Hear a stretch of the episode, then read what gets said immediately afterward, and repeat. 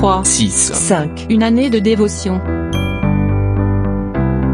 Et maintenant, mes fils, écoutez-moi, et ne vous écartez pas des paroles de ma bouche, nous dit Proverbe 5, verset 7. Il ne réussira jamais, c'est un bon à rien. Telles étaient les paroles qu'une maman répétait à son fils devant moi. Certes, il n'était pas parfait, mais je me sentis néanmoins dans l'obligation de rappeler à cette mère que les propos humiliants qu'elle adressait à son enfant n'allaient rien produire de bon. Le proverbe 18, verset 21 nous dit que la mort et la vie sont au pouvoir de la langue.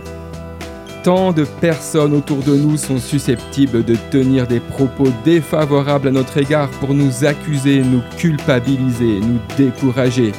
Les raisons de nous lapider verbalement ne manquent pas. À ce sujet, le roi David adressa cette prière à Dieu. Seigneur, délivre-moi des gens malveillants.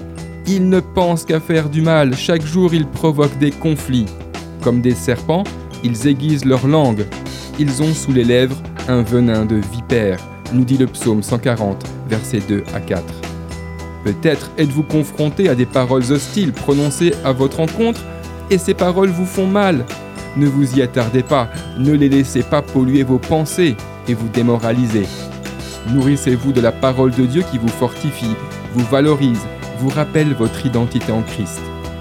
Ésaïe, chapitre 43, verset 4 nous dit Tu es précieux à mes yeux, tu as de la valeur et je t'aime. Je t'aime d'un amour éternel, nous dit aussi Jérémie 31, verset 3. N'est-ce pas ce que Dieu pense de nous qui importe? D'après le livre 3, 6, 5, Une année de dévotion, de Yanis Gauthier.